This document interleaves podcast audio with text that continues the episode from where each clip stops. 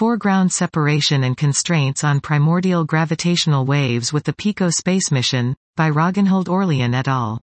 PICO is a concept for a NASA probe-scale mission aiming to detect or constrain the tensor to scalar ratio r, a parameter that quantifies the amplitude of inflationary gravity waves. We carry out map-based component separation on simulations with five foreground models and input R values RIN equals 0 and RIN equals 0.003. We forecast R determinations using a Gaussian likelihood assuming either no delensing or a residual lensing factor Allens equals 27.